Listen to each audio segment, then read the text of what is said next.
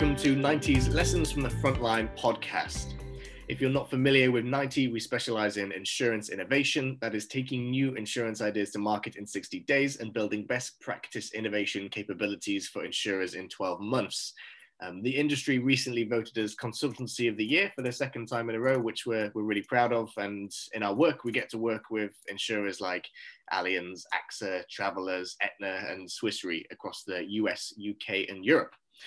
And as you'll know, if you've been listening to some of the past episodes here, um, what we're doing in this podcast series is to let you hear from some of our insurance innovation consultants, and to ask them to share some experience and some thoughts of um, the front line of insurance innovation projects at ninety. So welcome, I'm Dan Webster. I'm an innovation consultant at ninety, and I'm joined here by my colleague, Hugo. Welcome, Hugo. Good morning, how are you? I'm well, thanks, how are you? Very good, thank you. Good stuff, thank you for joining me, Hugo. Um, before we get into talking about some of the content today, uh, would you mind just giving a bit of an introduction to yourself, your background, and your work at ninety? Certainly. I'm Hugo Pickford-Wardle. I am the client partner for Europe at ninety. I look after all of our European headquartered insurance clients around the globe.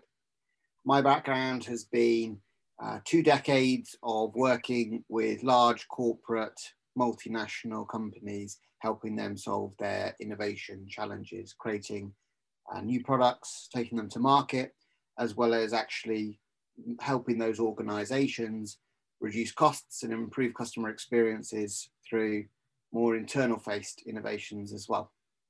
Brilliant. And I think you're absolutely the right person to be talking about this particular topic that we're going to be looking at today. Uh, due to your, your experience in different industries before insurance, because that topic as a working title is um, customer testing in insurance is hard, right? So this is what we're going to be talking about.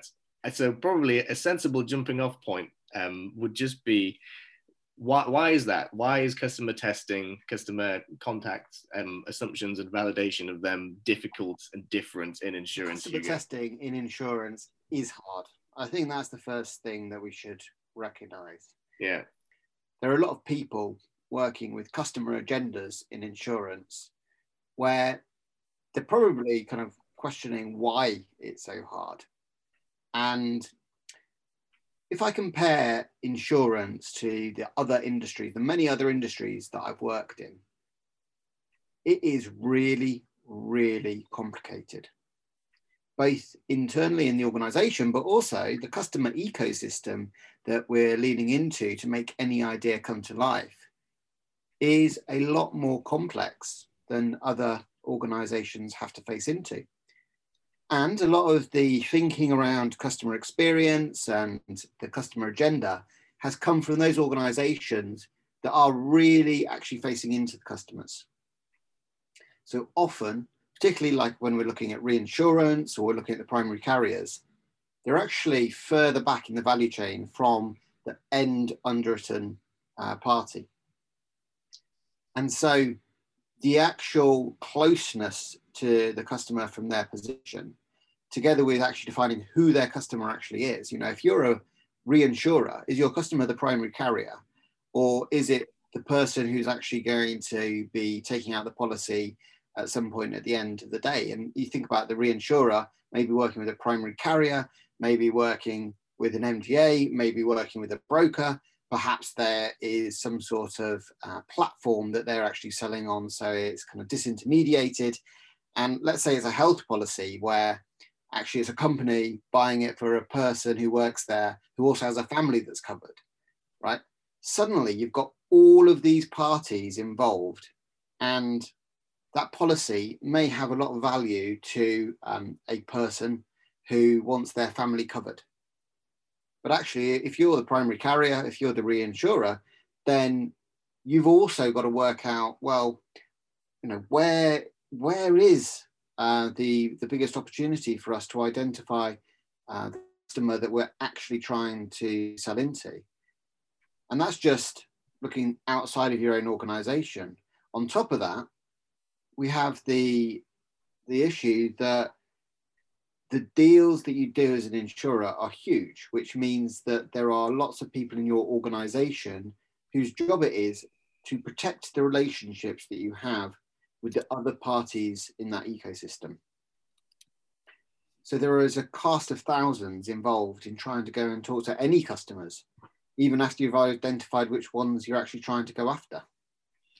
Absolutely. And I'm, I know that we're, we're both familiar with the situation where you can be in a, an, an ideation workshop or one of the other workshops we run, and we're talking about an idea that might seem quite neat and tidy initially, just as a, a product or service. But then once we start plotting out that um, proposition on something like the insurance model canvas, when we start thinking about the partners and resources that would be involved to bring that to life, the complexity just gets pretty huge, which, as you've mentioned, with the amount of different parties that would need to be involved in order to bring something to life, um, is, is hugely complicated. And adding on that addition of, if you're wanting to do customer testing of any sense, just the practicalities of having to go through so many gatekeepers in order to even access the customer sometimes as well is a huge problem.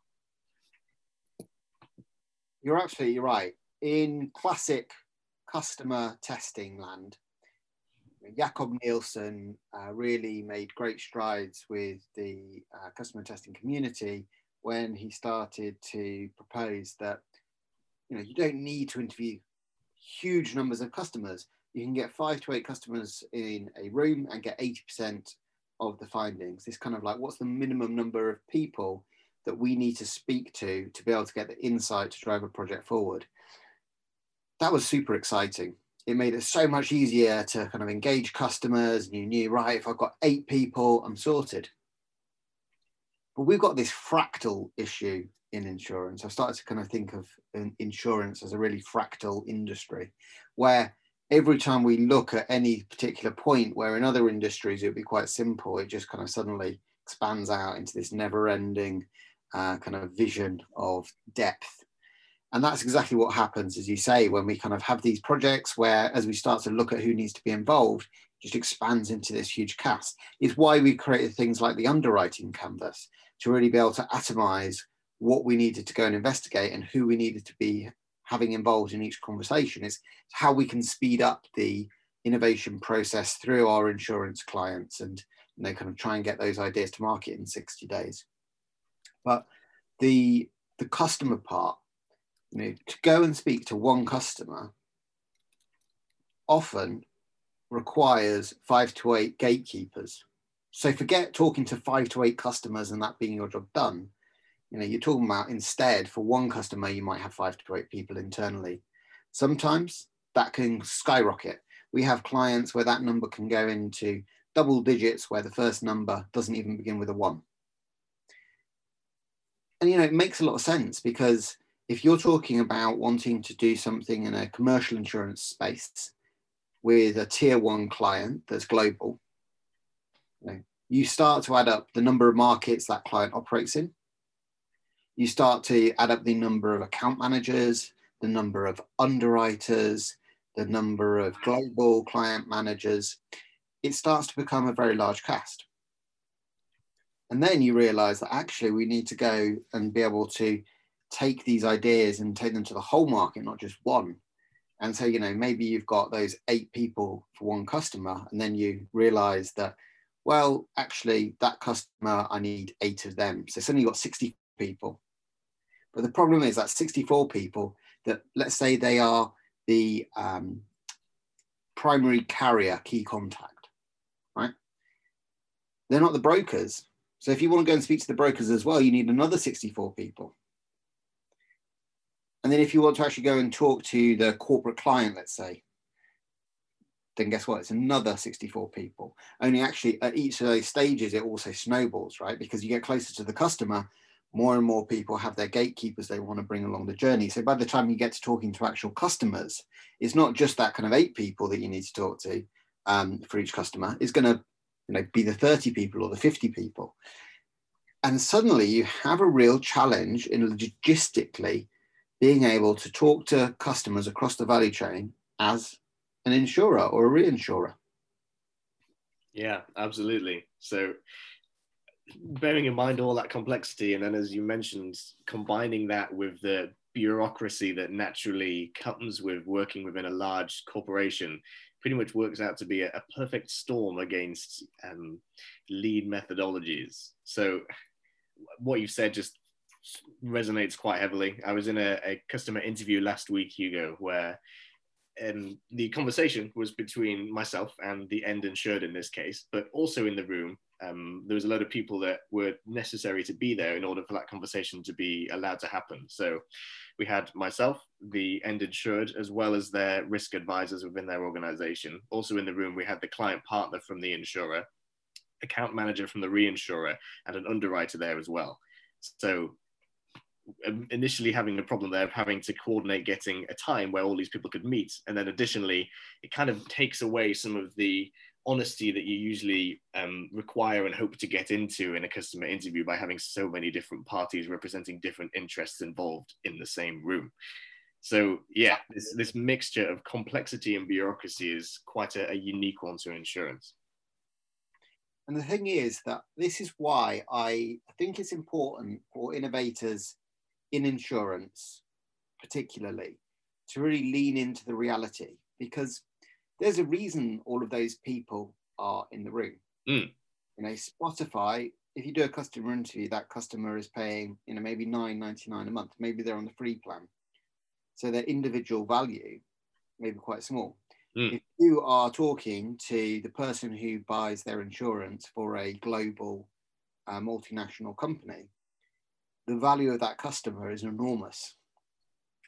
And therefore, there are a lot of people who do have a job to ensure that nothing is said that's going to damage the potential of that relationship, right? That's the reality. Mm. And I think that the first step, you know, we talk about the one, two, three of customer uh, testing as part of the one, two, three framework. You know, number one, go and actually map out the value chain for the proposition you're developing, identifying all of the entities, the businesses, the organizations that are involved in that value chain, and then map out all of the different people involved in those organizations to actually uncover the level of complexity that you're dealing with. Number two, work out who has leverage.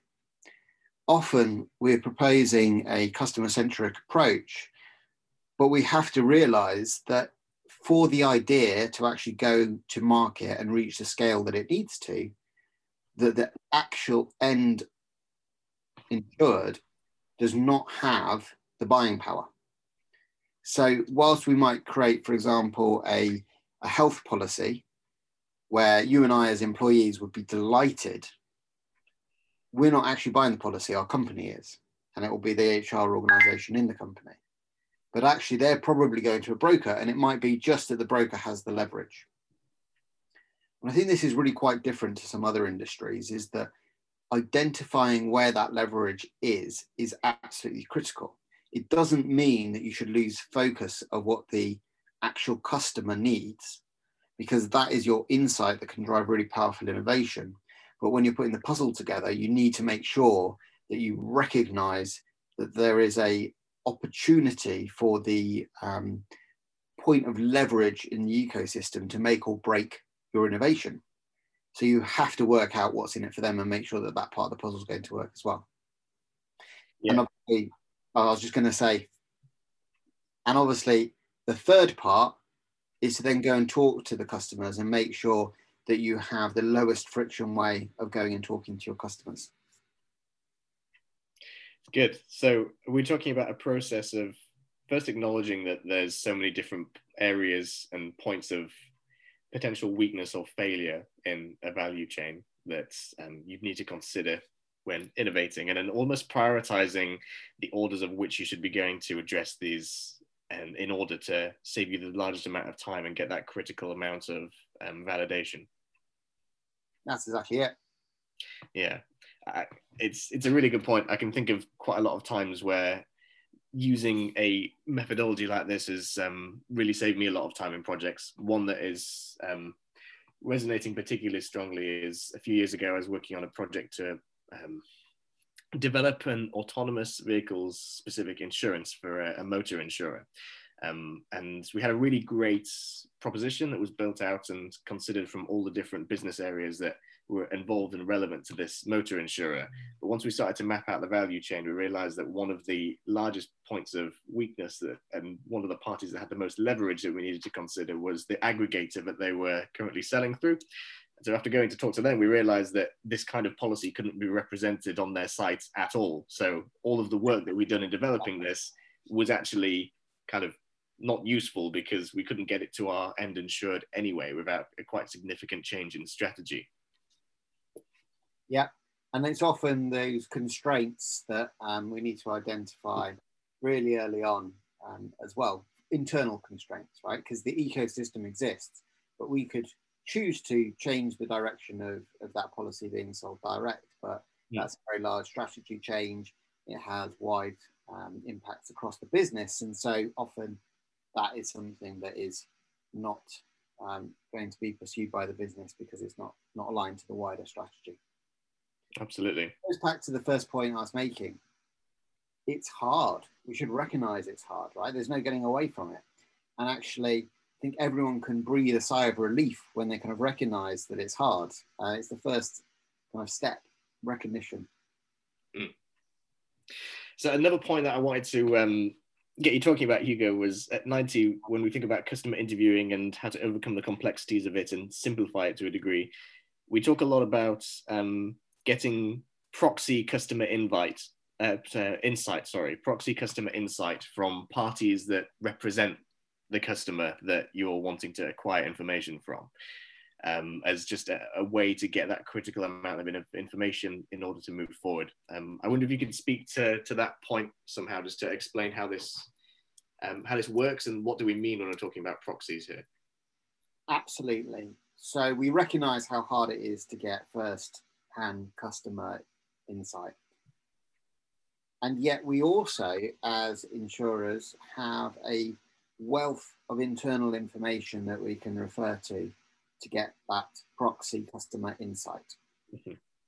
Claims handlers who speak to customers over long periods of time, and anyone who is in a call centre working for you, selling policies or talking to those customers, has built up a really strong picture of what is going to work for those customers, what's frustrating those customers and what won't work for those customers. And it's no surprise to me that a lot of the innovation projects that we see the brightest and boldest ideas from have people from the call centres in the innovation project, because they're talking to customers every day. The second is the customer uh, data, and actually taking a data-led approach to innovation. This is actually quite natural for insurers, and I think it's almost a dangerous place as well as being a really clever place to go for your insights, because it's very easy to not try and do the hard part of actually talking to customers and just look at the numbers. But they can actually, because we've got these scaled businesses, tell us a lot about what um, our current business is doing. It obviously, once we start looking at trying to break into new markets with new customer groups, we don't have that internal uh, data in the same way. But we often have people who've had careers in other parts of the value chain. So looking around our colleagues to find out, you know, who has been a broker, who has been an underwriter in a reinsurer, who has been the actual customer who has had the policy. So we try and identify each of those opportunities to use the customer uh, proxy data, again, to speed up the process. And as well, that's a great source of data to use whilst we're dealing with the logistics of then validating that with the actual customers that we're going to go and speak to.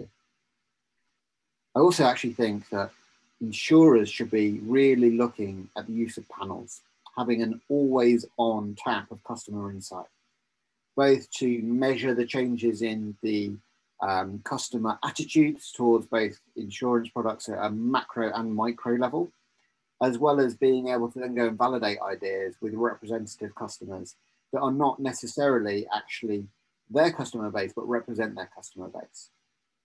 More than most other industries, I think that customer panels are really useful in insurance innovation. Good. So it's, it's a really, it's a really good and useful perspective, Hugo. And in this pretty short conversation, we've covered quite a lot, from the fact that, well, the starting point of recognizing that this is really hard and complicated in this particular industry that we work in, partly due to a long value chain that we're going to be we're working with each time. Um, but in some cases, uh, you mentioned how it could be useful to map out exactly who is involved in this value chain for a particular innovation from the start, identify the parties that have the most leverage on the success of an idea, uh, and go to them first for, for interviewing and for their, their work and engagement with you. And then when that is difficult, the use of proxies for customer insights can be helpful as well. So there's a lot to think about here. So as we come to the end of this podcast, Hugo, I'm wondering if you could just give a couple of um, top practical tips for someone who may be working in insurance innovation and be very familiar with facing these problems that we've described. Absolutely, Dan. I think that the three tips that I would give would be, number one, recognize that it's hard just go and speak to customers in an insurance organisation. The second is to get really close to the client management organisation so that you actually have the relationships and understanding of the people who own those customer relationships to be able to help you unlock the conversations. And third, look at where you can use uh, proxy data like customer panels and go outside of the organisation to get the insights without always having to look at your own existing customer base. Brilliant. So a nice summary with some top tips of how to take forward some of the learnings that we've been talking about here. This is really useful, Hugo. Thank you. Thank you.